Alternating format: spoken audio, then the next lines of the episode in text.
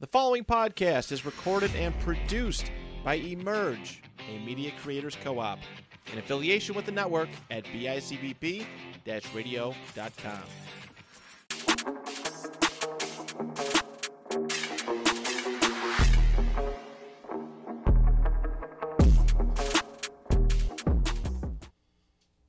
Hello, everybody. Welcome back to the Virtuosos Podcast. I'm your host, Jules Houston. To my left, we got, for the first time ever, all three hosts on this podcast at once. We got LeBron James, got D Wade, and you got myself, Joel Anthony. I rode, the, I rode, I rode their coattails, man. I ain't got nothing. You feel me? I, I am just here. But uh, introduce introduce yourselves, you guys. Um, I was on here last week. I'm Demond. Um, I did not replace Dame. Dame is here. you know, the controversy, confusion. I did not replace Dame. I'm Demond. So appreciate and, the love from the last episode that y'all gave me, man. I'm glad to be here. And I'm Damien. I'm back.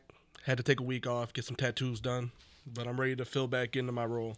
Uh, in translation, he hates the grind. He's not really a part of uh, the team. uh, that's just LeBron though. He just he flip flop one day here, one day he there. But um, what'd you get a tattoo of? Um, I'm actually started it. It's not looking too good right now. It's peeling real bad. But um, I got the antler queen from uh, Yellowjackets. Oh, okay. So it's a two part uh, tattoo. I got a lot of it done on Thursday, and I'll be going back in November to finish everything up. That's nice. That's nice. Uh, so just another excuse we miss another episode. No yeah, big deal. It'll right? be on a Wednesday, you bro. Feel me? No, I get it. But uh, to get into things, man, uh, we're all gamers here. You know, we really connected the most on NBA 2K24, not 24, 23. Huge year for you, Demond. You know, started streaming and whatnot. Uh, Damien's like first year back playing 2K full time. Mm-hmm. What's your first impression of 2K24? Because I mean, is it's new. It's only went out what four or five days. Like well, I only played it for the first time last night, but I actually enjoyed myself. I mean, obviously it's got it's you know it's a learning curve. You got to get used to a new game, and it's obviously feels a little bit different than last year's. But I could see it being a very fun game to play going forward. I could play it all year mm-hmm. if they fix the stuff they need to fix. Mm. I'll say my opinion changed around like mm, eleven thirty p.m. last night. You know what I mean? Somebody gave me a jump shot, and now I'm one of the greatest players ever. So, you know, before that though, it was it was bad. I'm, I'm shooting, I'm dunking the ball, Ben Simmons Bill, dunking the ball, playing defense. But you know, the, the game has potential. You got to work on some things, but it's solid. I, I think it could be better than 23. I saved him. Yeah, uh, he did save him. But um, from my point of view, I mean, right now, I can't like the current state of game. I can't see myself playing much longer. But it's slow paced. Um, it's a huge grind, but on the bright side, it is 2K. They do a very solid job at least making the game playable for at least a long stretch of time. Mm-hmm. Like even if it's not till December, at least at, if you get the good patch in December, you'll play it till March. You know, exactly. so at some point they're gonna have a good patch out and make the games like longevity last at least a few months till we get to like you know the cold months where it's like April, May, you know, so so forth till the next one comes out. Yeah. But um, first impression, I'm gonna give it a four out of ten, man. four out of ten, kind of kind of looks like my shooter percentages sometimes, even if I'm taking the mid, even the lays. so realistically, not a not my strongest year so far. Uh, but all in all, really is a solid game. Really isn't too bad. It's, it's an easy fix. Yeah. But um, last week, uh, Dan, you weren't here. Um, we talked about the evolution of TV, and we tar- we got into like the cartoons first, and it just stemmed off from there. We went in every direction possible, and it's funny because we are talking about like what are you gonna do this week. He's like DC animated. Like ironically, I mentioned that. Like I'm like teen culture movies. Like ironically, we mentioned that.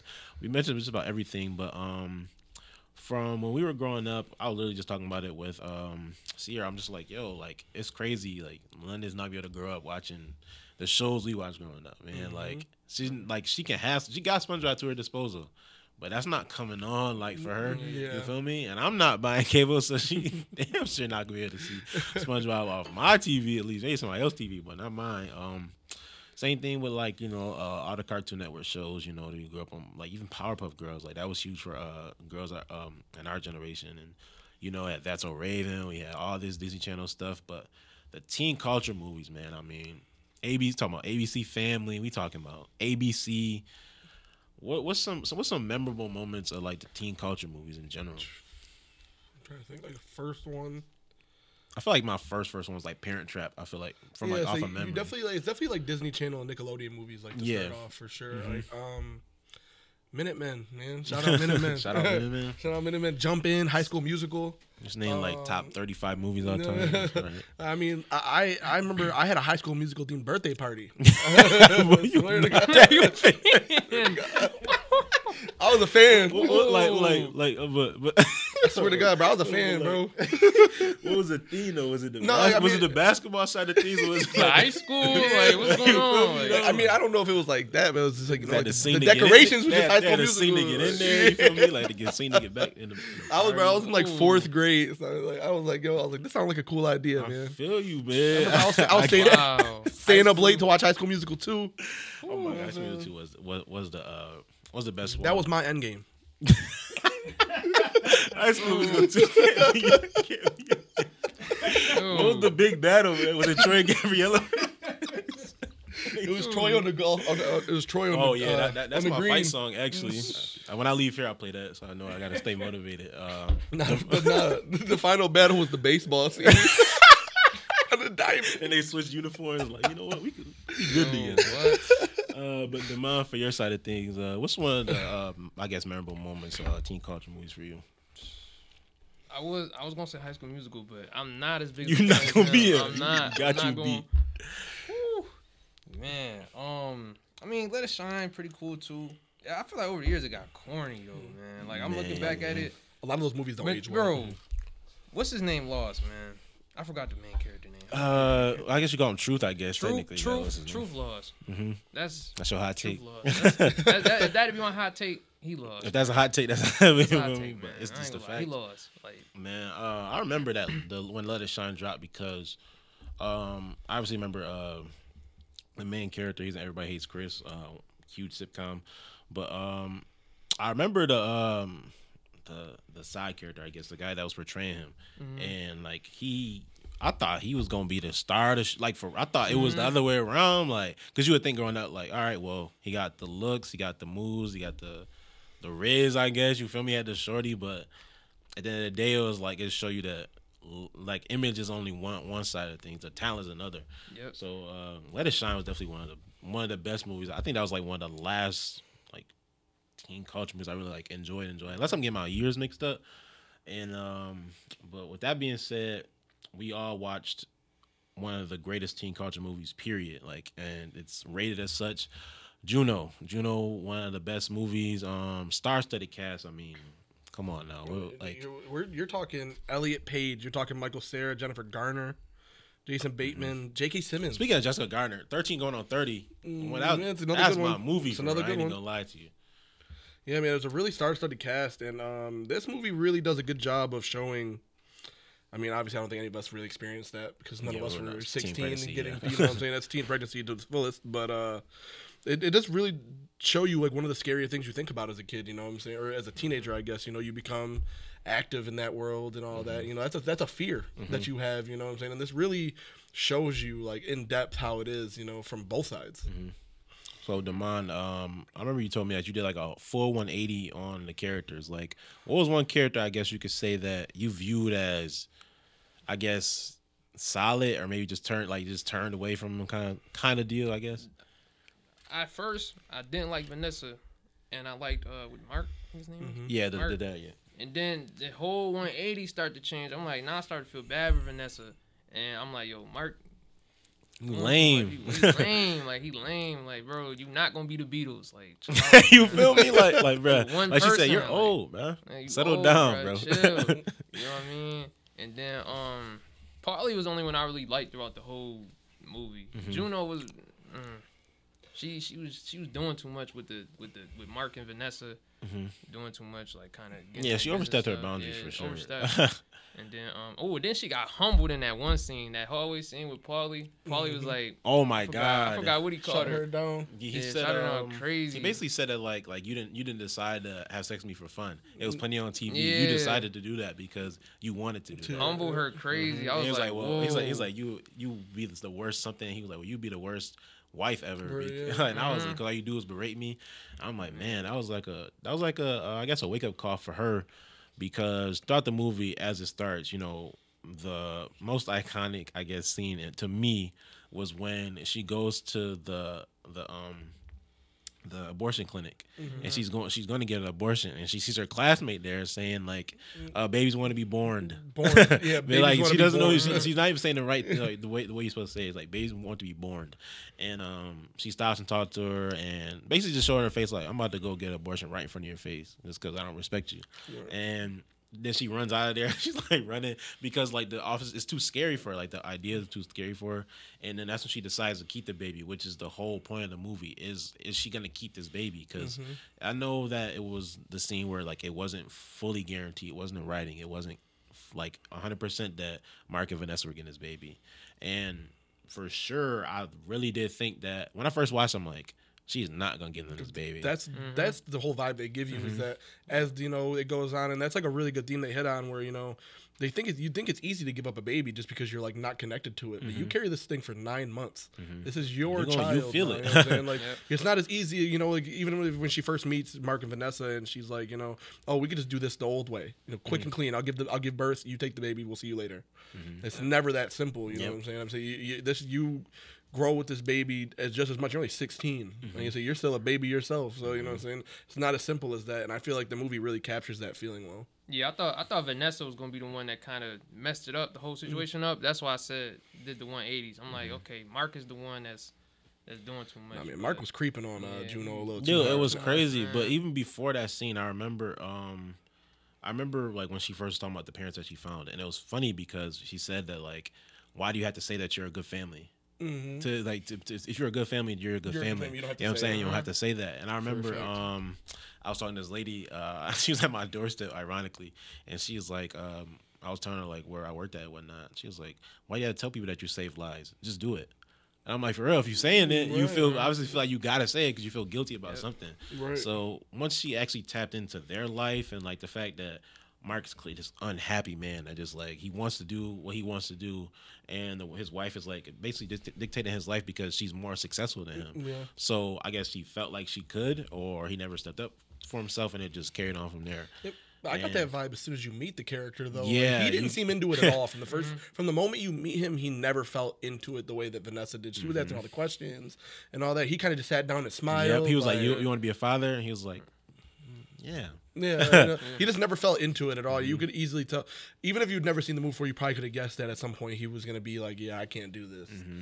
you know. But I feel like he, meeting Juno was what really made him feel like that, though. You know, him meeting Juno and their all their similarities and all that made him realize that you know what, I don't want to be a dad. I want to do what I enjoy because it kind of seemed like he didn't touch any of that rocks, you know, the guitars and the music since they stuff moved for a while. Yeah, like. I mean, I know he's like a composer for commercials, but it didn't feel like he'd really connected with that stuff in a while. And meeting Juno made him connect with that stuff again. Oh yeah, for sure. Um, so for Demond, um, you just recently graduated from high school recently, and High like, school. oh, even graduated from college, dude, graduated from graduated from college recently. um, like, was there any situation that you felt like you and I would say any girl were, you know, because we all had the conversations like, "Oh, I'm gonna marry you. I'll take you to prom. I'll, take, I'll do this. Uh, uh, I, I know our kid's gonna be cute, whatnot." You ever do like a full 180? Like, nah, I can't. Like, it's basically like like Mark. Like, you ever do a full 180, and like it's it stemmed from like it's almost like a contrast with like um with Paulie's character is like he never got a say in this. He didn't. He, she went like six, seven months before she's like, oh, like giving him an update. And it's like, well, she's like, oh, you're running all the time. That doesn't mean he don't care. care, right. So like, so going back to that, like, has ever been like, oh, let me do a full on eighty because it's clearly I'm clearly over over my head right now. bro. I mean, you in high school, bro. You just gonna be delusional regardless. You know what I mean? Like The you, delusional. you with you with this girl in school for about eight nine months. Eight, nine Y'all might say y'all might say a word. At you. Y'all might y'all might Let say a word. the at same class. Don't let you say hi to me.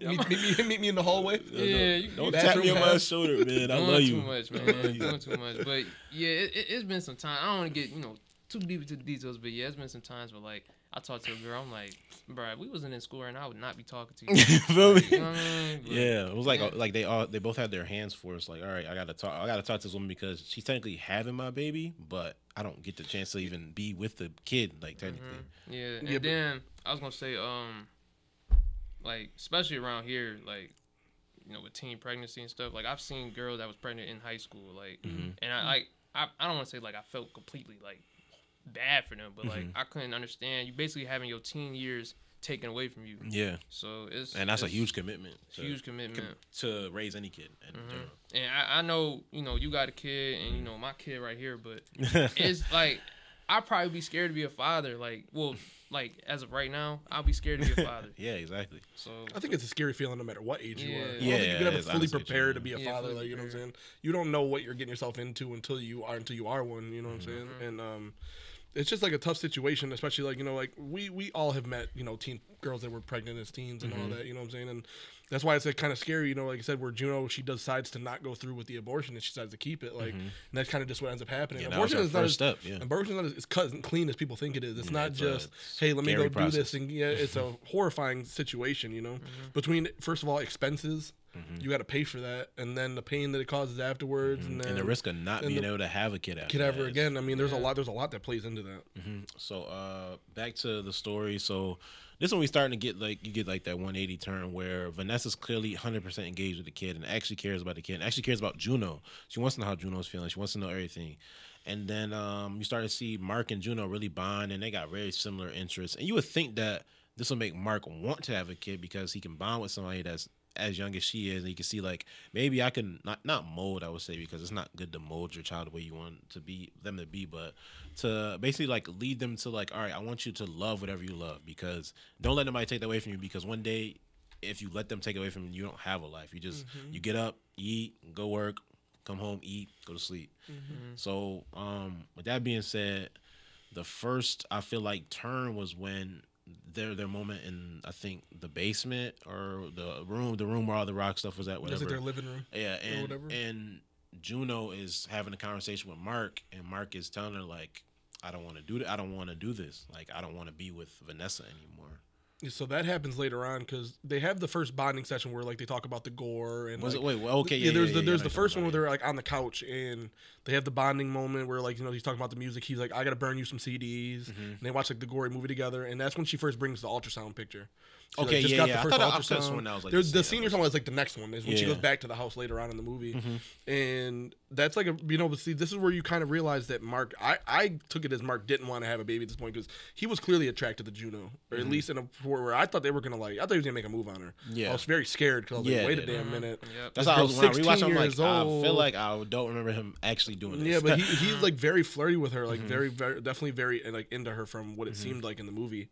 And um, you know, like say that bonding, and as soon as Vanessa gets here, he's like, "You got to get out of here." He's like, you know, you could get up. Like she doesn't want us watching movies or you know. Mm-hmm. yeah, that's what she assumed. I And wanna she was eat- like, like, is it because of Vanessa? And it's like, I don't want her to think that that we're doing something. Yeah. yeah, you know what I'm saying. And, and uh, you know, I say obviously she goes and she runs right into Vanessa, and then that's where it kind of leads Mm-hmm. into the whole thing where she shows her the ultrasound. It's like, yeah, it's a nice moment, but Mm-hmm. at the same time, Mark's kind of seems like he's like, I don't care. Yeah, it's, Yeah. it's super uh, passive aggressive in, a, in a way. So um, I think we get a moment where I think that's the moment where she um, like everything starts like kind of crash down on her, Yeah. and you finally see her relationship with her dad. That uh, where he's like he's just around, you know, like he, they don't really talk, and her her her mom don't even talk.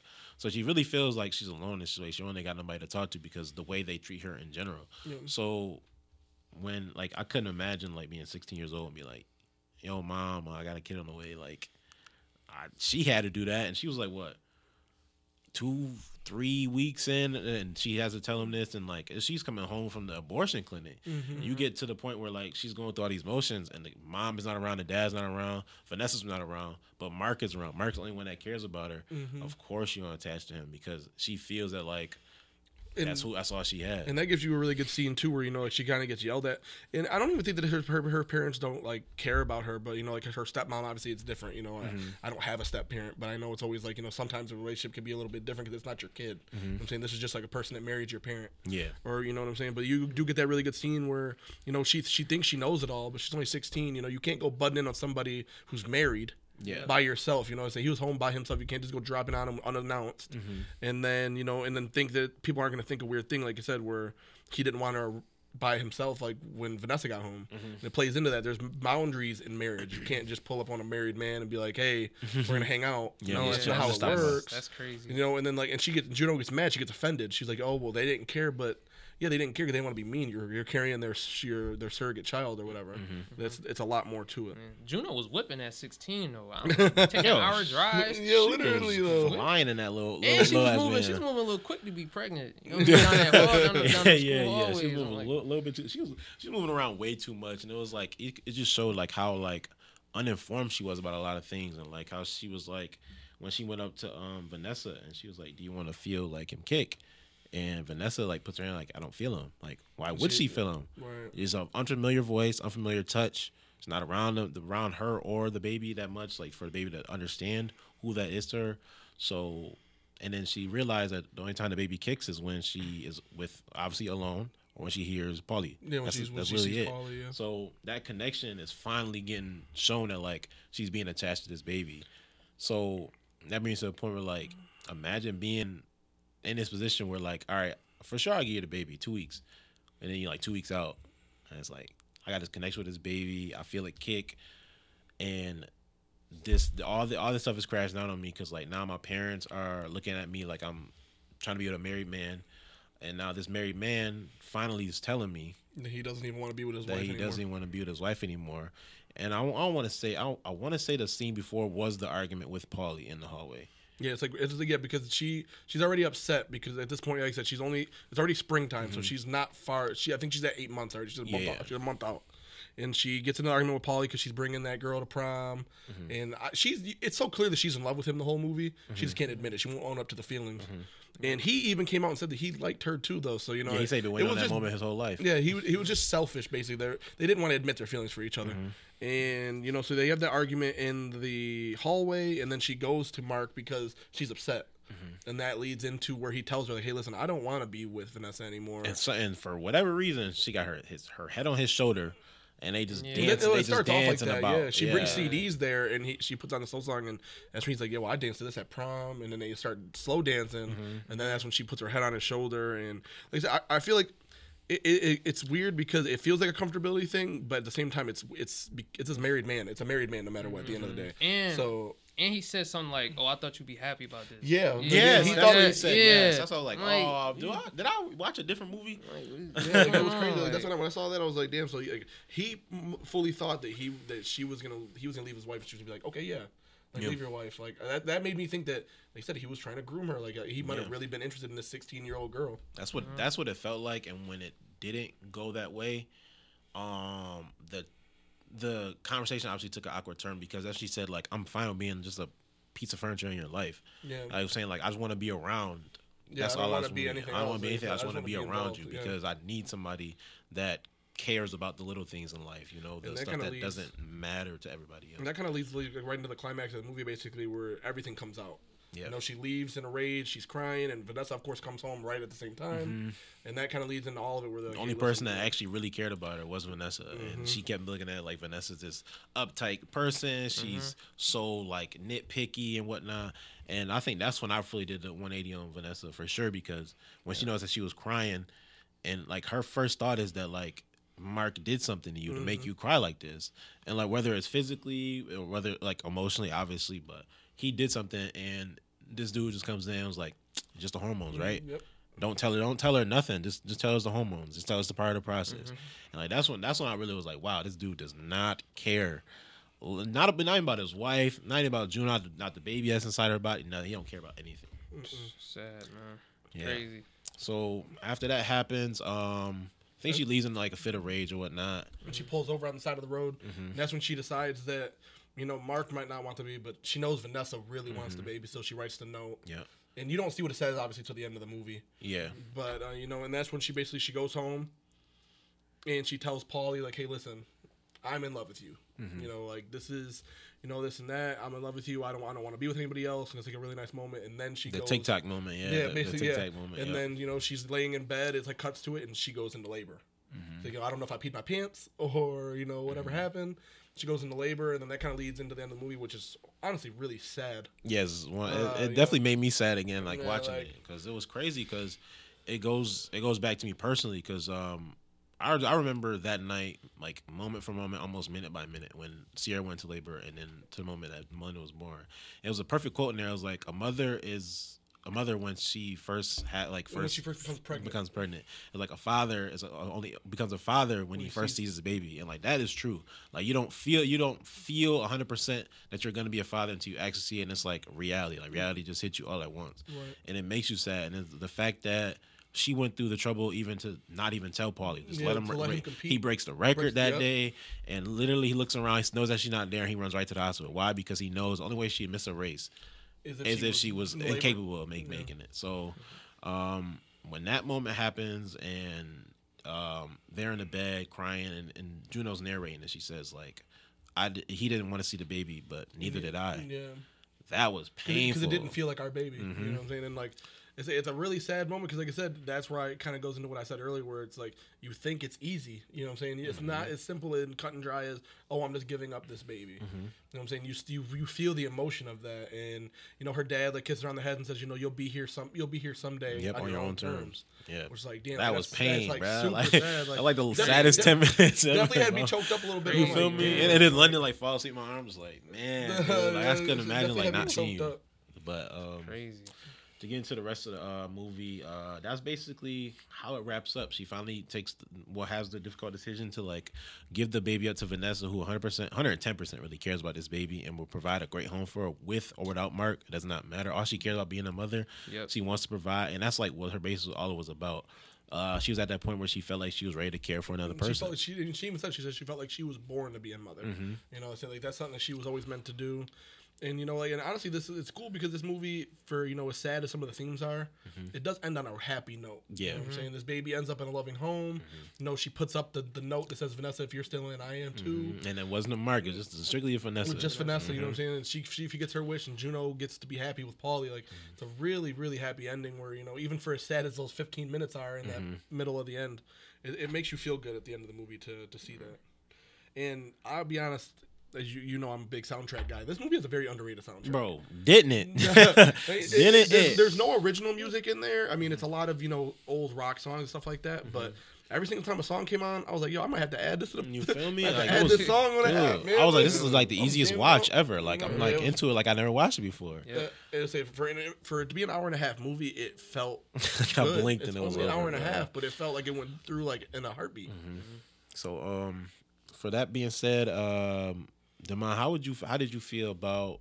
I guess that moment, like when she finally that tough decision to like, even though I want to see my baby, I can't. Like, how would like how do you feel about like? Did it make you? Because I, I mean, I got choked up. You said you got choked up. Like, how I- did you feel about it? I think like the decision that she made it was kind of like like what I said like it wasn't really her baby, Mm-hmm. but like she she had this baby, like she was pushing for this baby to give to Vanessa Mm-hmm. and Mark for like a false image that she had about like loving people and family Mm-hmm. stuff like that. And now that that's gone, it's like you know, like not forget the baby, but like you know, that's Vanessa's that's Vanessa's kid now. Like Mm-hmm. Vanessa, I know she's in a loving home.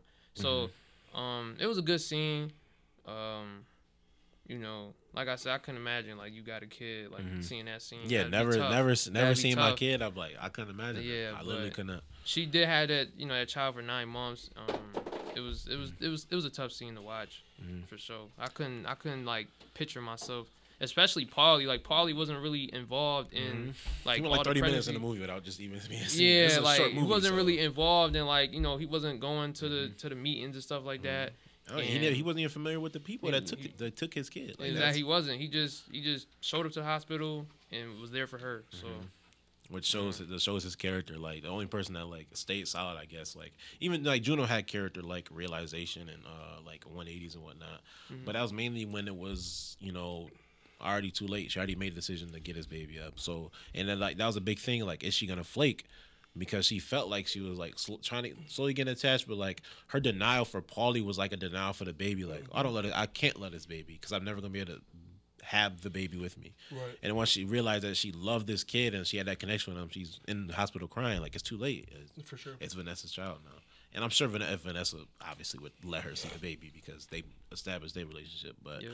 Um, for the theme of the movie though, like what would you say the theme of this movie? Like obviously it's teen pregnancy and whatnot, but like what did you get out of this movie like altogether? I just feel like the, uh, I, it's just the coming of age kind of thing, you know, where it's like it, it shows you life as a teenager. I mean, obviously it's a darker side of being a teenager. You Yeah. know what I'm saying? Not every teenager goes through this, but I think it just kind of shows you the emotions they have. Like I said, this is a person that's these kids are 16 years old.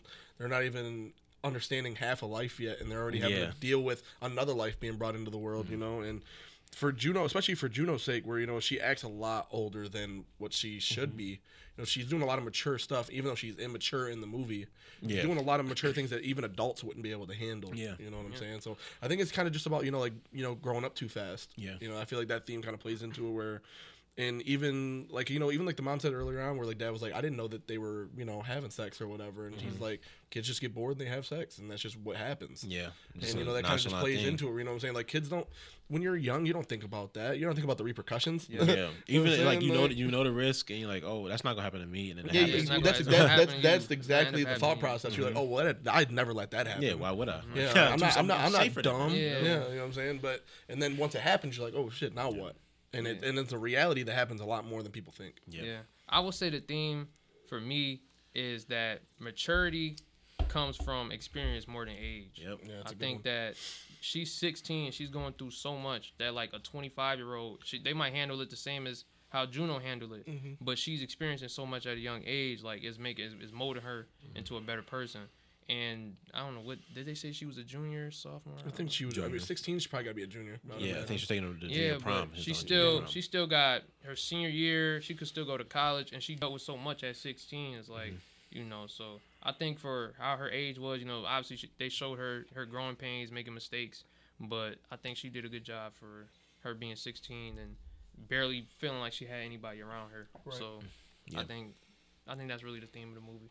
Uh, I think the, the the the contrast in this movie were like so strong because you have this family that says they're they're good and they say that they're you know they're wholesome and whatnot, and they're splitting up, but the the rift is obviously already there before you even get in the house, and it only grows larger. And like Mark said, this the baby's not gonna fix us. And I was like, well. That's because you don't want it to be fixed. You mm-hmm. want it to. You want it to end. You're fine with the ending. Just admit that you're fine with the ending. And he had a problem with accountability. He didn't take no accountability for himself. Just basically like threw all the blame on Vanessa. Like forget it. And that was Juno's fear that she wanted the baby to be in a two parent home and like be raised up, be perfect. But the reality of it is like like life is not that simple. Life is not that perfect. You could find the happiest couple, and in nine months they could be divorced and whatnot. Well, and mm-hmm. they, they that scene basically plays out in the movie when she gets her first ultrasound, mm-hmm. and the doctor, the ultrasound technician's basically like, "Hey, listen, I'm I'm glad that you're giving it up for adoption because I see teens coming here all the time, and that's a toxic uh, environment." Mm-hmm. And her stepmom blows up on this. She's like, "How do you know that we're not selling them to like you know what if these parents are like secretly like molesters, mm-hmm. or if they're like bad people?" He's like, "You know, how do you know that my you know, my stepdaughter couldn't raise the baby better than these parents. Mm-hmm. Just because it's a teenager having a baby doesn't mean that they can't take care of Yep. the baby. Yep. It's just a much harder situation for them. Mm-hmm. That was like a really cool thing to see too. Where like I said, her stepmom and her don't have like the best relationship. But for her stepmom to basically cuss out the ultrasound technician for her and stand up That for her was was like a her, really cool Yeah. movement, and that plays into what you were saying too. That's why. That's why. That's why I feel like she started to get to know these parents more. Like she felt like she had to because if I give this baby up, I'm doing it more of a disservice to give it up to anybody than to struggle myself and raise it for the next eight, eh, however Rest of long. your you know I'm saying, the rest of your life. So Yeah. if you have a situation where obviously the the the toughest decisions and you don't know how tough the decision is until you deal with the repercussions, and the repercussions is that you just push the baby out your you know your body, and not even 15 minutes later you don't get the satisfaction of holding that baby, seeing the baby, you know what I'm saying, kissing on the baby, whatever. Nothing. Like you don't get any of that. So when she dealt with that, like as strong as any person possibly would, like there's no way I would be able to deal with that. Like it's like I just I don't know, couldn't that's imagine. tough. So um, the overall like the humor in this movie super good. I mean, little underrated stuff here and there, and uh, I think the highlight of this movie um, was just every character was so like set in their ways and, and literally until like like the baby is about to be born. Like when the regret is actually gonna happen. Yeah. You could Yeah. plan something nine months. Like I could say nine months down the line, I'm gonna be doing this. You don't feel that pressure until you literally just about to do the thing that you plan for nine months out. Like, Yeah. always gonna happen. Like the the doubt, the the anticipation, all that comes all together, and it hurt everybody around around the baby. Like Yeah. not just Juno, Vanessa, Mark, uh, Paulie. The stepmom, even like they're they're excited to see the baby and whatnot. And then when the stepmom said to Vanessa, like, "How do I look?" Like scared shitless, like Yeah. as anybody would. Like, you should be. You don't have a you don't have that built-in connection yet. You gotta you gotta make it. So For sure. I definitely think that that was like the highlight of this movie was the how every character was just set in their ways until it, they literally weren't. And I mean, this movie did win an Academy Award. I mean, it got the best original screenplay, and I mean, and you could really just tell it deserved it. I mean, this movie feels real. It doesn't, you know, usually when you deal with movies with teen pregnancy or anything like that, it just feels like they kind of crank it up to 11 the dramatics and all that. Mm-hmm. Yeah. It never felt like that here. Like this felt like you were watching real people deal with the situation. Mm-hmm. It didn't feel like a movie. And like I said, for as much as it is a comedy for sure, it balances the drama really well. Like I said, that last half hour or so really plays on your emotions with Mm-hmm. the connection with everybody. Said you're watching a couple realize they don't love each other anymore. Yeah. You're watching a girl realize that she does love her baby, but she already promised to give it up. Mm-hmm. And you know, and then you got Paulie, who, like I said, who has been in love with this girl the whole time, and she won't play. She keeps saying that she doesn't love him. You know, it was Mm-hmm. her choice to sleep with him, and he didn't have a say in it, and stuff like that. So Uh, they was just missing a brother. Honestly, they was missing a brother. Man. yeah, brother on here would have been. would put the cherry on the top. Yeah, Would have gave it a ten out of ten. 10 out of 10. Yeah, I heard it's actually got like a stand ovation at it, like a screening too, because like it was just it's an easy watch. It's it's uh, you hit every everything on the head. Like the emotional factor for people, just it's huge. Like when you can actually pull that emotion out of people, like I said, you you hit everything. The the teen pregnancy, the the married couple that's splitting up, the couple that looks like they don't care about their their uh their kids, care about their kids more than than anybody would think so. But the outside looking in, it looks like it, like oh they don't care about her. And then once you having a baby, they're just full steam ahead. Like, let's go. Let's get this baby. And that, like I said, the moment, as actually you said, when the well, the father kissed her on the head and was like, "You'll be here on your own terms." Like, you you need that reassurance because, like, she probably thinking like, "Well, this might have been my only shot. Like, like anything can happen in life where I just don't have a chance to ever have a baby." Right. And like, like I said, meeting Vanessa, meeting Mark, open her eyes to the reality that like, you, there's no such thing as a perfect perfect home. No, it just yeah, does not sure. exist.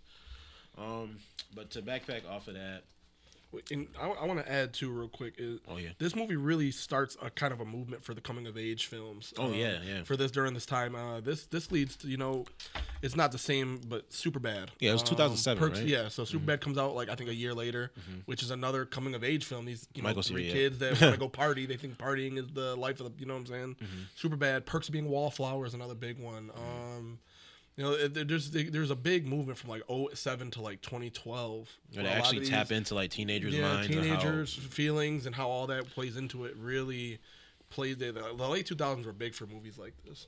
wake up.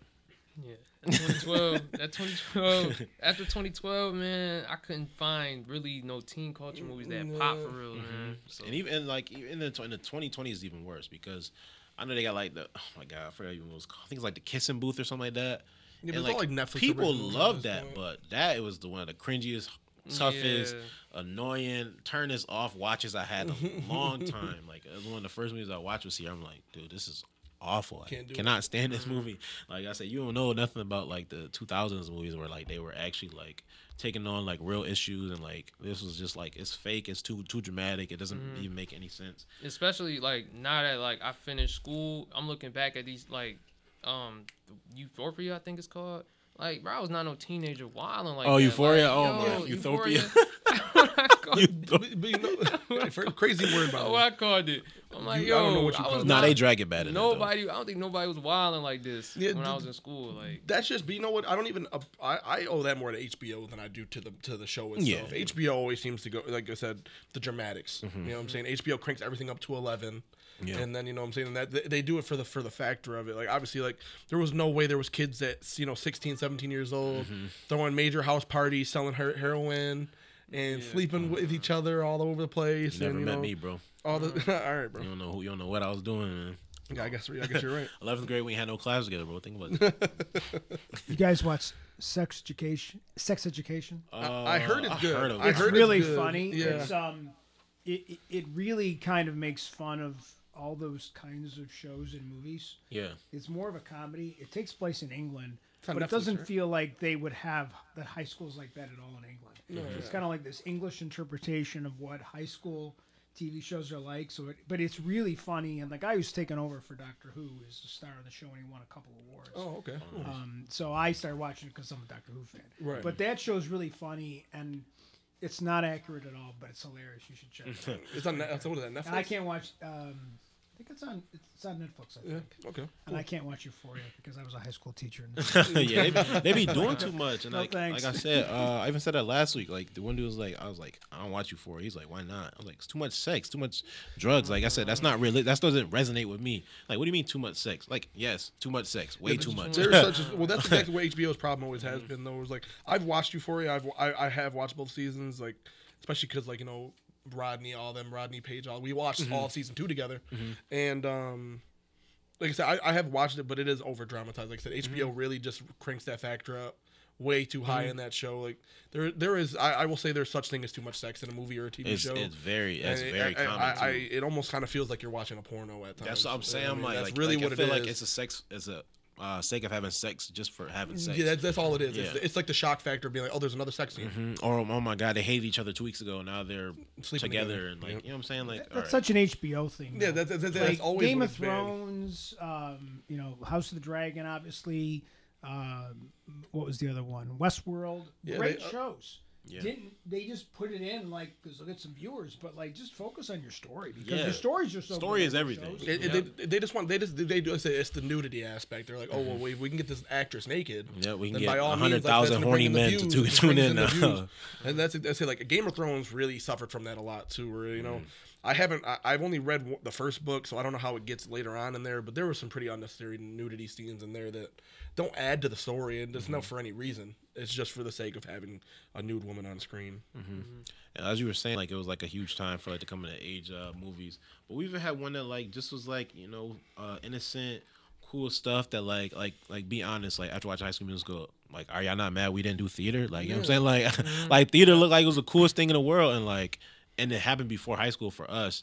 And then like we still didn't do it because we, we felt like ah like that's weird low key, but like Yeah. now you look like damn that shit was kind of dope yeah, though. like you wanted like feel me? You had regrets like looking back, like yo, I wish I would have just did that in school. Yep. You know what I mean? So it's yeah, watching High School Musical was like one of those movies that like It hit on so everything, much. bro. It really, it really really hit on everything. It taught me so much. and uh even like the like the the fact that you have friends and you can't make time for all of them because high school and you know what I'm saying you meet new people and you're trying to get a job like this. Like, High School Musical 2 is perfect because balancing personal and like your your personal life and your like social life.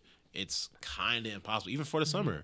Oh, summer you got all this free time? No. No, you gotta work. nah, You how it work. especially in high school, As. I was saying, like, I can't wait for summer. Why, You know bruh? what I'm saying? Why Troy, do you? Troy Bowling try to go to the NBA? Like you gotta work on your game. You ain't got time to sing You know in the I'm summer. saying? Like and they not putting that into like, perspective. Like, bro, really could have went like you know what I'm saying UCLA, like at USC. Like that's that was the goal for him. Like, you know Five saying? five eight guard. Like come on, man. Like, he was talking about Stanford, and you know what I'm saying. Now, hey, that's all I'm saying. Like they, they nobody was understanding them, but and then you had like the jealous, the jealous people around him, and you got the people that you know I'm saying that he gonna meet throughout the other movies that he gonna connect with more. It's just crazy because like it's like you got movies like that for us growing up, and like now looking at it, like I said, they got like that kissing booth movie. I'm just seeing like I'm seeing really rare of like these teen culture, even like the rated R like rom coms that are just so so funny and it has like the stars to the act, actors. Like I think the last like rated R rom com I seen was one with Jennifer Lawrence. I think it was like No Hard Feelings or something like that. yeah. I heard it was actually really good. and it was actually pretty good. And I was like, we probably not get another one for the rest of the year. Yeah.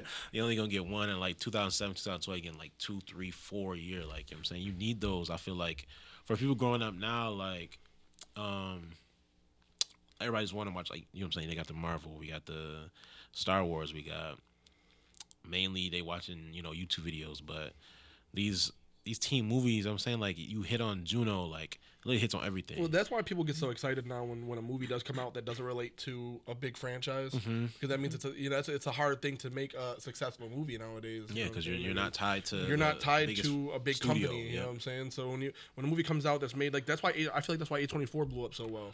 Yeah. A24 is a you know I mean they're a big company now, Yeah. but a lot of their earlier films were real small films. It's like you know obviously they probably make their most money in horror.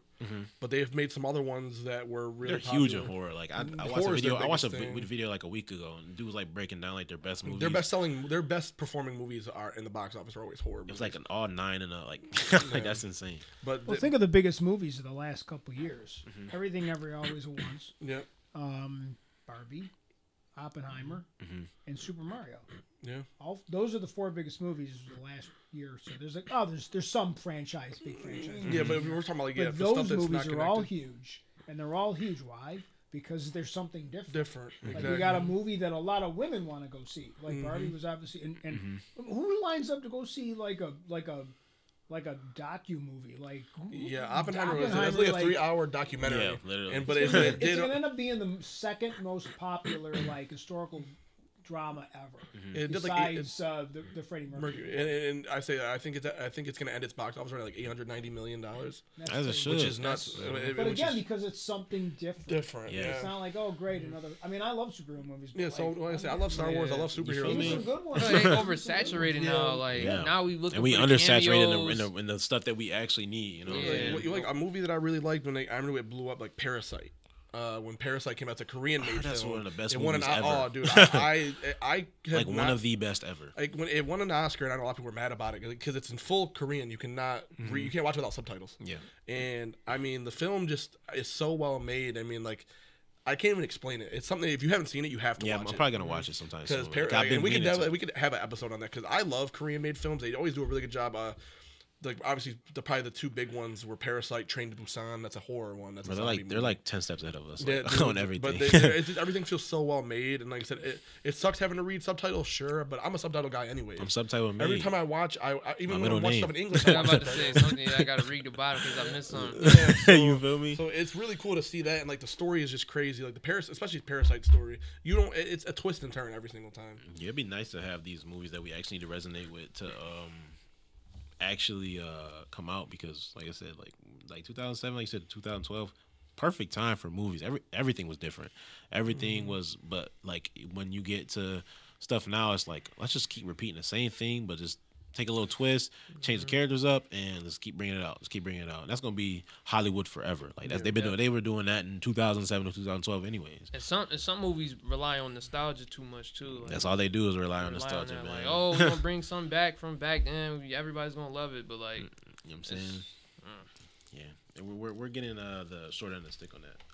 But um, that was a teen culture segment for you guys. But to transition into the NFL, I mean, we got week one. Um, just for starters, man, how do you guys feel about your teams? I'll let, It's you, still, I'll let you start. Uh, I, I'm happy with I'm happy Uh. with my team, man. Uh, quarterback threw a touchdown. your Man, quarterback, quarterback threw threw a touchdown. Your quarterback threw a touchdown. he did. Yeah, he had one. Shit, yeah, feel like. Sean Watson, he had a touchdown. He thought threw a he touchdown. one in. He threw a touchdown like Harrison Bryant. He had like Oh yeah, a- yeah, you're right, you're right, you're right. I know he ran one in. I, sure. I, I, I was watching. I watched that game, and um, I'm happy. Uh, I'm a Dolphins fan. For anybody that doesn't know, and so to see how the Dolphins played was fun. Um, you know, obviously there's always that big. There's been that big stigma since the 2020 draft. You know, Herbert versus Tua. Always, every year they're compared, and so um, our defense didn't show up. I, that's that's kind of. I mean, Herbert didn't play great. Uh, He he had a good game, but it wasn't anything spectacular. The run game killed us. Austin Ekeler. yeah, I'm about to say Kelly. Herbert didn't do much anything in my opinion. But uh, six, you know, they're averaging. oh, I want to say they average just about six yards a carry, Mm-hmm. which is not sustainable. You can't do that. Yeah. You know, we can't let people do that every single Yeah. game. But you know, they ran all over us. But to see how Tua played was really big. You know, obviously Tyreek Hill was a big part of that. 215 yards, uh, Mm-hmm. receiving on 11 catches and two touchdowns. But Tua throwing for 466 yards to open the season was really really fun. Um, watching that game was an emotional roller coaster. Bro, I just like Um, just got home and I like tuned. I think it was like twenty one to twenty or something like that. yeah. And it's just like firework after firework. I'm like, what is going It, it was on just in like, this it, was, game? it was just a scary game, man. Because like I mean, uh, the game starts, we get ball first. We're we drove on them like so Oh my quick. God. Tua fumbles at the two yard line. I'm like, all right, man. Like that's like, all right. And then they and then they drive 98 yards, score a touchdown. I'm like, Mm-hmm. all right, like come on, like this is crazy. I'm like, as soon as that happened, I'm like, yeah, it's about to be a bad game for us. Like that's a wrap. Somebody texted me. He was like, "Yo, watch this robbery." I'm like, "You talking about like J.C. Jackson? 'Cause, You know, he used to be on the Patriots." I'm like, "He out there getting worked like Bro, that?" bro. Like, They would, yeah, Bro, who, I forgot who worked him. I think it was Cracraft was working him. I think even I think Berrios had to look at that. Mm, give me that. Give me some of that. J- JC Jackson- Jalen Waddle. Give me some, mm, give me that. Whoa, hey, everybody had a piece of him. I'm like, yo, get him off the field. I don't know who was worse, J.C. Jackson or Cl- Chase Claypool. Them boys Nah, competing yeah. for like worst, worst, Worst players hype ever, most hype JC got letdowns like ever. 80. He got some money. Too, Yeah, he got man. paid, and- got Oh my god, four years, I think eighty mil. The, the, the Dolphins didn't have the lead anytime they were on offense, so they were playing from behind every single time that Tua touched the ball. That's and really you know, so for it was just a really it was a good win for us. Uh, we probably should have won by more. Winning by two was you know whatever. We missed an extra point. Tua fumbled at the two yard line. Um, J.C. Jackson's interception was a blatant pass interference that they missed. Uh-huh. Um, I mean, we probably shouldn't have threw a jump ball to Braxton Berrios, anyways. Why not? but um, no, it was really cool. Like I said, Tua won Offensive Player of the Week, which was nice. Mm-hmm. And you know, I, and the offensive line was unbelievable. No Terron Armstead. Yep. And no, we allowed what two- I think two pressures, no touches on Tua. Yeah. And that's what needs to happen all year. That that would be nice. It's it's it's, It's, not, it's, you know it's not sustainable, Yeah. but but the fact that when they went against Joey Bosa and Khalil Mack and they were able to do that and- shows me they can do that. Well, and that's that's really what what what I mean for when I say you know Mm-hmm. like if we could do that going forward because when you face two top pass rushers, you know what I'm saying these guys make a lot of money and Mm-hmm. they're considered two of them the best at their position. it's the healthiest they're gonna be all year. Yeah, exactly. it's, it's week one, and you know, so for us to keep Tua upright and you know not let him take any big hits was nice. You know what I'm saying? And we really game plan better. I mean, this is a team that they killed us last year. They, I mean, forgot. They, that. they, I, they, remember, I don't even remember that game. they damn near eliminated us. I mean, that was like Tua's worst game. He was like he was like three for 15 in the first half.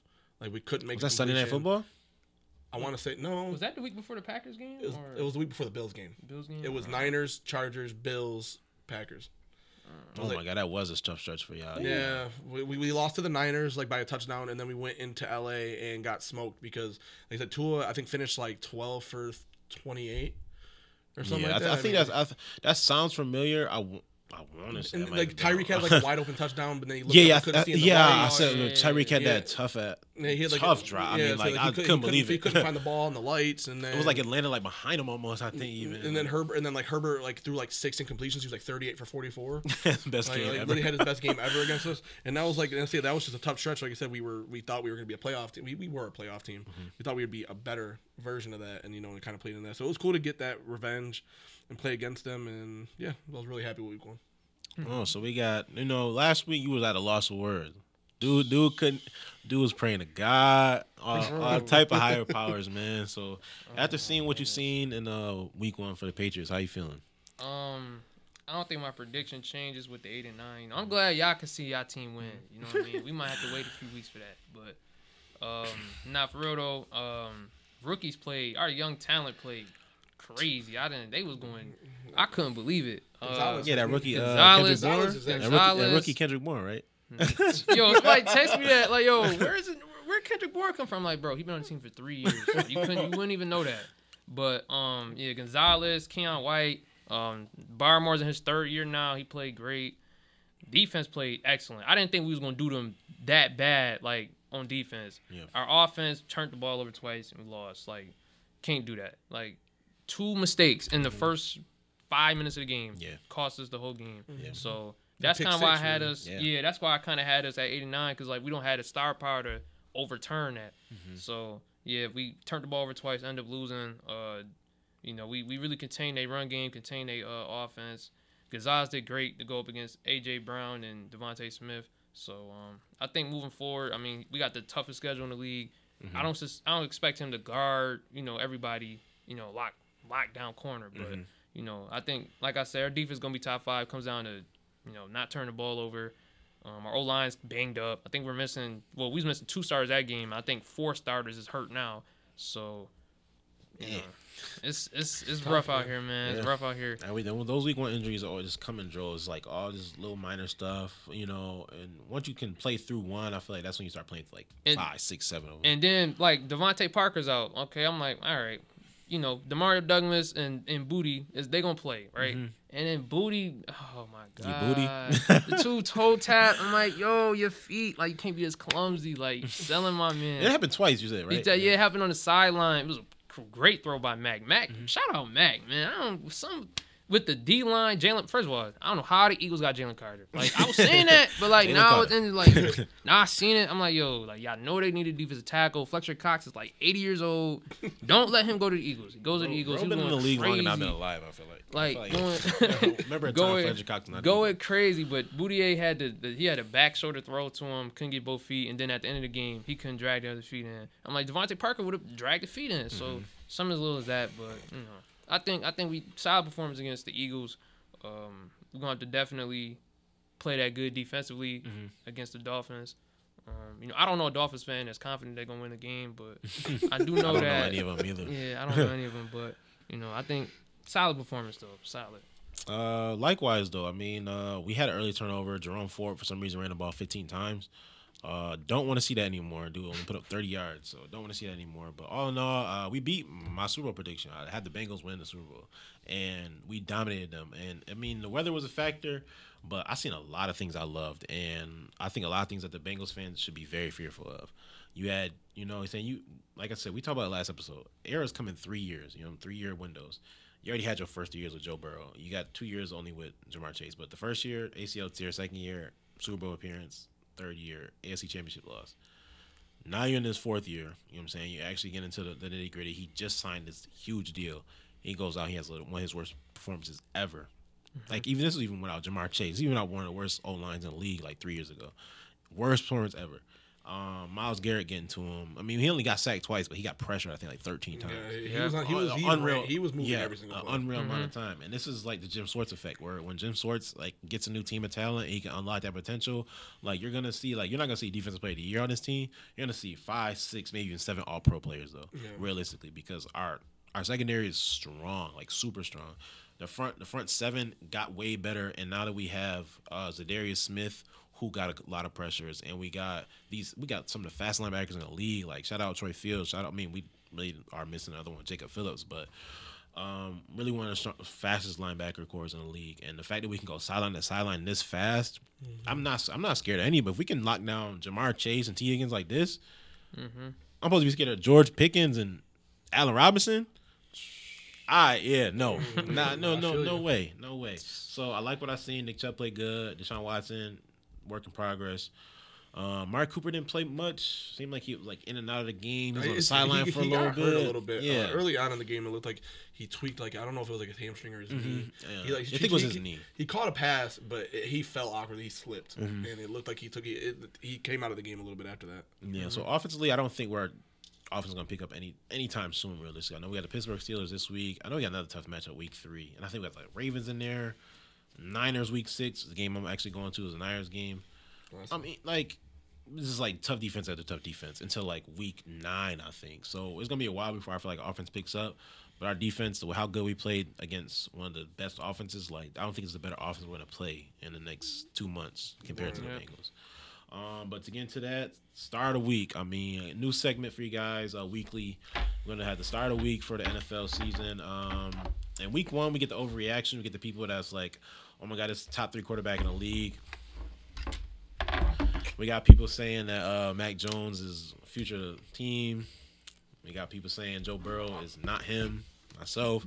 So uh, for the start of the week, you know, try to be a more positive side of things. You can only be writing one word that big, Damien. I know it's one word. You can go ahead. You go first, Demar. I can go first. All right.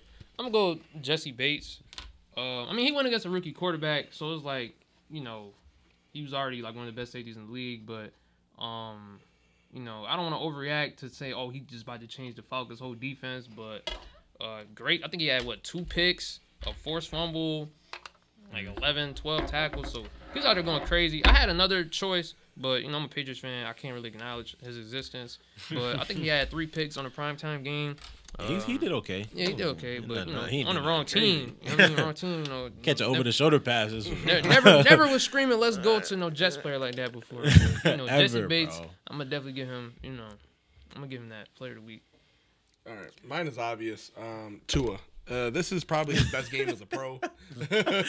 it's in big letters. Yeah. Um, this is to me probably his best game as a pro. I know a lot of people point to the Ravens game, which was cool to come back win, but as far as command of the offense, um, the passes he made seemed like the best that he's made. Um, you could see the progress. He put on a lot of weight in the offseason, a lot of muscle, and you know, like some of the passes he made in this game were in unbelievable. The the 50 yard pass on the run to uh, Tyreek Ridiculous. um, on third and 12. Um, you know, he made some real, you know, a lot of people's biggest thing with Tua is he can't get off script. And, you know, he got out the pocket and he made some really nice throws outside the pocket, which was nice. And then the touchdown to win the game, basically, to Tyreek was probably one of the most of the accurate throws I've ever seen. the best throw of the week. Like, I mean, he literally put the he, that that ball could not have been placed any better if he froze time and put it in Tyreek's pocket. Literally, I swear. But um, yeah, I mean, there there was definitely some other choices. I know it's I sound like a homer, but it's cool to see your quarterback improve and play well. And so I'm I'm gonna give Tua my player of the week. That's nice that y'all went on two different sides of the ball. Um, but I'm still on the opposite side, and it's gonna be Brandon Aiyuk. I mean, realistically, I always have said that Brandon Aiyuk is the most talented receiver on this team. I said last year that he is wide receiver one. I know a lot of people still view him as wide receiver two, but there's no way you could look at Deebo Samuel and say he's a great wide receiver that commands 10, 12 targets a game. He cannot do that. That's not his role. Uh, he does a lot, but he does not do a lot in the receiving game, like just all by himself. But usually Deebo Samuels is a great blocker. He's you know he's pretty wide. He's like two. He's like two ten, and he's he's like one of the best blockers. Uh, Brandon Aiyuk he had two touchdowns, but his best play of the day was when he blocked a guy from behind Chris McCaffrey and ran in front of him to block another guy to to save that 65 yard touchdown. I mean, you can't ask for a better game out of a wide receiver than two touchdowns on one of the strongest defenses for the last decade. And one of the best blocks uh, mm-hmm. like of the year. Like I mean, like mm-hmm. lay this dude out, like perf- mm-hmm. perfect block, and that's something that Garrett Wilson failed to do for Breece Hall. I oh, mean, yeah. he's hands up, dude's like 35 yards on the end zone. I know you you see three Bills players surrounding you, like I ain't gonna lie, blue, man. bro. Like they wearing, as I'm saying, they wearing blue. Ain't no way you didn't see him. So seeing Brian you like just get out in front and just make that block was huge. I know um Travis Etienne made a huge block too. Same Yeah. way, like literally, Yeah, like, he, he made a crazy block outran- for, for uh, dude, he Ridley. outran Calvin Ridley. Yeah, he made That's a block first insane. and then outran Ridley to make the block. like that's insane. Hey, I'm gonna I'm gonna give a shout out to um the punt returner from the Jets. Oh, That's a really cool shout out, story. um, you know, don't don't hate because I know it's a Jets guy, but Mm-hmm. um, the story is really cool when you look at it. He was on Hard Knocks, undrafted free agent. Um, I can't. I think it's Xavier Gipson. Yeah. Mm-hmm. Yeah. Um, really cool story, man. I mean, this guy scores the game-winning punt return on in overtime on Monday Night Football. I mean, On that's a crazy story from a guy that wasn't even meant to make the team to now being this, you know, you're the main punt returner and you win your team the game. I know that people are talking about tripping and all that, but the, the game's over. It's on. It's decided, mm-hmm. and that was just a really cool moment to see him make the team in Hard Knocks, and then to get that moment in your mm-hmm. first ever NFL game. Yeah, he put he put life back into the building. Yeah, they were dead in that first mm, half. Yeah, Like, it, it was it was really really cool to see that, and you know, like it sucks. Like you That was know, like the I- only time we seen him. Yeah, so Because he they kept really throwing didn't- yeah, there, there was no punts. That was like his like, only punt return. It felt like, and you know, it, it sucks to see Aaron Rodgers go down too. Um, you don't want anybody to get hurt, obviously, Yeah. and it really kills the competition in the AFC East now. The Jets still have a top defense, Mm-hmm. but I can't say that I'm fully in on Zach Wilson winning Oh, them out. games. Out of Zach Um, Wilson. you know, I don't know if they're going to make a move at quarterback or not, but I, I really wanted to see the competition between the Dolphins, the Bills, the Jets, the Patriots, and to see now that you know the Jets are kind of going to slide down the totem pole because there's no Aaron Rodgers. Mm-hmm. You know, he's like you know the uh, sorry kid to Garrett Wilson. I mean, there's all like that stuff that goes into it. Yeah, that's pretty sad. But um, you know, uh, I don't think they'll make a move at quarterback till Monday. Why I say Monday because they play the Cowboys on Sunday. Oh shit! That's gonna be embarrassing. I'm be- be honest with be- you. it might get Uh, crazy. It might get insane. I don't even think anybody gonna watch that game because I feel like everybody knows what's gonna happen. If, if Zach goes to prove me wrong, he prove me wrong. But I don't think that man gonna throw more than 150 yards against his team, bro. They are gonna be swarming of him. The the Bills made him swarm around and look ridiculous and look like he didn't know what he didn't know his place place on the field at all. For sure. And that's just the common thing was Zach Wilson, just kind of too antsy, a little bit too ready to get rid of the ball when the, the read's not there, and then when he has to go to second read, it, he he just might be the worst pass of the night if he got to go to second read. So, Um, but Sunday night football, one of the biggest matchups after week one. I mean, week one usually don't got many too too good uh, matchups. You get a lot of divisional matchups, but week two, we got the matchup. We got Demond versus Damian. We got Patriots versus the Dolphins. It's in Miami, right? Oh Nah, no, New it's in New England. Oh, England. it's in England? Ooh. We don't got a home game until the week two, until week three. Ooh. Yeah, it, it's tough. Uh, obviously, going into Foxborough anytime is tough. Um, I think my the thing I'm most mad about right now is that the Patriots are wearing their all red uniforms and the Dolphins are wearing basic uniforms. We, we're not even wearing our throwbacks. You're not wearing those. Yeah, That's it's like I guess, tough. you know that's lame. That's a, that's an all time jersey matchup if we did. Mm-hmm. But um, you know it, it's tough. You know, anytime going into Foxborough against the Patriots, you're gonna have a tough game. Mm-hmm. We always play them better in Miami, but um. I I think a lot of people are, are going to try to you know use the Chargers game as like a, a standard for the Dolphins going forward. Yes. It's not it's not realistic. Um, the Bill Belichick is going to scheme up something to make sure that Tua can't throw to Tyreek Hill every yeah, single play. Exactly. Uh, Jalen Waddle wasn't fully healthy week one. I don't know how he's going to be week two. We might have to rely on him more. I really want to rely on the run game. Um, we abandoned the run game completely. I think we ran the ball 12 times against the Chargers, um, which is not sustainable. Tua can't throw the ball every. He can't throw the ball 45 times a game. and as, I mean, he shouldn't either. Yeah, I mean, well, that's what I'm saying. You know, it's not something that we should have to rely on. And that was a big thing that failed us last year was the throwing on third and two, throwing on third and one. Run the ball. Yes, those Run those, are, ball, those those crazy? RPOs for just just for the sake of throwing. Them. Yeah, you know, you- we have to run the ball.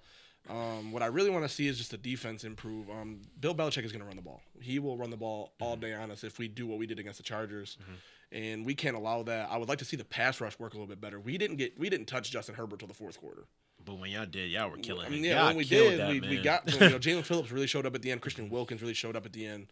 But I need to see that earlier on. Bradley Chubb felt like a ghost. I didn't see Bradley Chubb. I don't know if he was even out there. he might have had a half a sack at the end. I think, last I drive, think I don't and- think he was even out there, man. I think him and Jaelan Phillips might have got to him at, at one point, but it's I definitely want to see that, and I, I think the offense just really needs to be more balanced this week. Tua is four zero against New England, but I can't say that that means anything. Yeah, you know. Yeah, I would piggyback off what you said though. Um, we, I think, well, I ain't gonna say we abandoned the run, but you know, running into we had our backup O lineman. I think Rhamondre rushed for like 16 yards. Zeke ran for like 12, something like that, something low. Yeah, and he had a Mac Jones too. threw the ball 53 times. I'm like, there's, there's no way we're gonna win games. Mac Jones throwing the ball 53 times. Exactly. So we got to definitely. Hopefully our O line is healthy by then. You know, O line come back. We can run the ball more. Um, hopefully get DeVante Parker back. Um, our, our two starting guards back. Hopefully we can run the ball. Like I said, more. I think our defense. You know, obviously it's gonna be hard to stop everything else but Tyreek Hill. We if we go out there and focus on stopping Tyreek Hill. You know, Jalen Waddle has the speed. You know, you guys running back got the speed. You know, everything. Y'all just a fast team. So know, it's definitely going to be tough. Um, you know, I can't, you know, oh, we almost beat the Eagles. Eagles one of the best teams in the league. I can't just say, oh, next week we're going to definitely beat everybody else. yeah, that, that's so, that's exactly how I look at it. Like I said, yeah, beating the Chargers is one thing, cool, but like I said, that's just not Mm-hmm. sustainable every single week. that's what I mean. You know, we got, you know, we in New England. Uh, I mean, we just lost in front of Tom Brady, so I don't even know what that means. you know what I mean? I don't- I don't know that might have been why they play so good. You feel me? Like you gotta come to every don't know. game. Yo, so, but you know, Sunday night, you know, we got the jerseys on, we got the motivation. You know, those are the best wins. I, I feel like, in my opinion, division wins early on in the year. Everybody's healthy for the most part. You know, and then you know we play again week 16 or 17. You got the tiebreaker over us already. So, yeah, honestly, just establish the run game more. Mac Jones cannot throw the ball 53 times, and defense again. I'm really hoping Guys got to get, win a you got to win a one on one matchups because we got to double team Tyreek Hill. Like Yep. somebody got to go out there guard Waddle one on one. Somebody got to go out there, you know, pass rush definitely. We got to be able to send four and four or five and get pressure. We Yeah, can't blitz. I, am hoping Armstead plays, man. Um, like I said, no no offense to Kendall Lamm or anything. He played great against Bosa and Mack, but obviously Armstead is the star left tackle. Getting him back would be huge. I know he's just trying to get in game shape right now. He practiced this week, which was nice, but I mean, if they don't, I don't want to rush him back either. You Yeah. know what I'm saying? I don't want to have him get hurt and lose him for any longer than we already are. Mm-hmm. So I mean, it'll be a good game. Um, obviously, I think you know, obviously both of us think our teams are going to win. There's really no way to. I don't think it'll be a big. I think it'll be like a 24-21 game though. I don't see a lot of points scored. something like that. Um. So on my end, it seems like this is like a civil war within the virtuosos because my Browns taking on Trevor Steelers, and Trevor is our editor. And you know, when I, when we came and edited, I was like, he, I don't want to talk about it. I'm like, nah, we gonna talk about it. Like, what's going on? Like, y'all look, y'all look like the team that y'all were last year, but this is the 49ers, and it's like, well, if you go by that, if you go by that, you know what I'm saying, and you just feel like, all right, we're playing against. Let's say they play against the Eagles in like week six. All right, we're gonna lose the Eagles. You can't have that mindset. Mm-hmm. you got to go out there and compete. And Yep. if they win that, they, I'm sure they didn't go in that game being like, oh, it's the Ra- the 49ers. They're gonna kill us. No, mm-hmm. that's mm-hmm. definitely not what they were thinking going into. They couldn't have expected what they, what they did. exactly like the 49ers completely shut that team down. Um, Trent I- Williams was saying he wished they could hold the ball longer. Yeah, hold the ball. Then he- and Trent Williams was really saying, "I'm out of breath. Like I wish Yeah. he would get more than a three It and was- out." Like it was so bad. I don't even remember who scored for the Steelers. honestly, Uh, I thought it was Najee Harris, but it was not. Najee yeah, I don't know who scored I couldn't tell you who. It wasn't Pickens. It wasn't Johnson. I don't know. I don't know who scored Yeah. I have no idea. So, um, to go off that, I mean, like you lose Diontae Johnson. I know it just came up to his conflicting reports, either day to day, week to week to week, whatever the case may be. They need some. They need Diontae Johnson. They need every playmaker they can get because the way we just did the Bengals is telling me that they're going to prioritize pass rush, pass rush, pass rush. Mm-hmm. George Pickens does not win one on ones often. That's not going to happen. Allen Robinson, thirty plus. You know what I'm saying? He's he's not going to beat you. If he beats if he beats us, so be it. But I think we'll hinge on the fact that we'll we'll literally one on one on one everybody, man coverage, and we blitz in five, blitz in six even. Because realistically, I don't think the Steelers have any chance to pick up any wins until they actually start getting into that flow of games where they know really know what they got with Kenny Pickett. He only started what ten games I want to say Yeah, last year. he didn't play a lot. He only threw seven touchdowns. This man's not this gunslinger going out there. And if you if you're he's down in the game, down by two touchdowns, almost can forget about it realistically. Especially without one of your target hogs where you get him like the six yard out or like the the slant and you get the first down. Like he don't have that. He doesn't have that at all. I- I also kind of contributed to. Um, I know a lot of Steelers fans talk about it. Uh, Matt Canada is just not. Oh, he's awful. Yeah, it, it's it's just like tough. He's man. awful. The the run run pass run run pass. I mean, if, y- I'm not saying you know Najee Harris actually looked good when he ran the ball on Sunday. He averaged five yards a carry, Mm-hmm. But he only ran the ball like eight times because they were down so early. You know what I'm saying? So the the run run pass and then. You know, especially early on, you gotta. It's a passing league, man. You have to be able to pass the ball Mm-hmm. and score quick. Because if you can't score quick, then that running stuff ain't gonna work. you Yeah, know? exactly. Mm-hmm. Especially if you want to be a run first team. You know, and that's clearly what they want to do. Jaylen Warren and Najee Harris, they're they're good backs, but you're forced to say how you said when you force Kenny Pickett into a into a firefight or gunfight, it's Mm-hmm. Yeah. you know, you're probably not gonna do very good. He don't know how to reload it. He just he's just sitting there with a Yeah, gun. it, it's tough, and, and it's not like I said he doesn't he doesn't have a lack of weapons. George Pickens, obviously, people expect big things. Freiermuth to top tight end. Mm-hmm. I said De- losing Diontae hurts really bad, but That's huge. bro. yeah, I mean, I mean, their defense was, you know, was decent. Uh, TJ Watt had three sacks. Mm-hmm. TJ Watt got to the quarterback, but I know for a fact that Heyward's out. Heyward's out for weeks. Yeah, Heyward's out for eight Patrick weeks now, Peterson yep. said he had the tells and got killed. So Yeah, I he mean, said he said he was getting a pick on Purdy. Uh, looking Yeah, at Purdy's I stat mean- line, I don't see no pick there.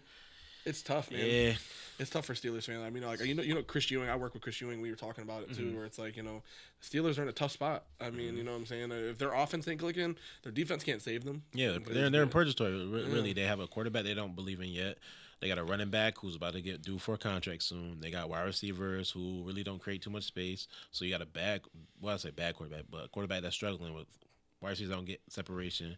Your defense is only getting older and older. Cam Heyward's been in this team for how long? He's like 34 now. what I'm 34, 35. I mean, now he's got a groin injury. I mean, that's that's tough. That's Yep. Mm-hmm. not what you want to hear about. Mm-hmm. You know what I'm saying? Like Highsmith is great. That's a great pickup for them. But mm, Yeah. TJ Watt, on the other hand, I guess that rookie they got too. I mean, they they, they draft great pass rushers, mm-hmm. but it's it's everything else. You know what I'm saying? exactly. That's what I'm saying. Like you, you, you have to find You're you you're, know, you're, you're you're rolling out average corners because you have such a good pass rush. you can't be doing that. You that. can't yeah. do that. It's a passing league. If your if mm-hmm. your rush isn't getting there, Patrick Peterson can't save you. Every- James Pierre saying. can't save you. Like, You know what I'm saying? It's- and they lost uh, Cameron Sutton. I want to Yeah, say. they came with the. Lions. You know what I'm saying? so- and, and Minkah's only a safety, so you know what I'm he saying. He can can only do only so save them so much.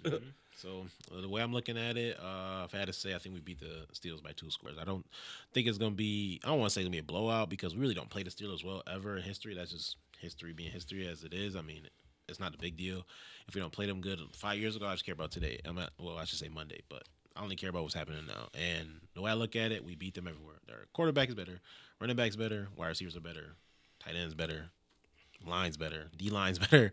Our linebackers, I mean, if you count TJ Watt's linebacker, they got us. Secondary, we got them. I mean, We're literally better on top to bottom. There's no reason we shouldn't win this game, which is probably leading to Steelers probably upsetting us most likely because we have a chance to go two and zero. We haven't been two and zero in God knows how long. I'm telling you, like it's been so long. Terron Armstead just practiced again today, and he's out of the contact jersey. Let's go. I, wanna that. I love that. Out the contact. jersey. oh, Let's go, man. I needed that. You guys got anything else to add? No, man. Nah, this is man. this is cool. I think I think I gotta I, got, I think I gotta redo my outro. All right. I, Uh, got, I got a motivational quote, man.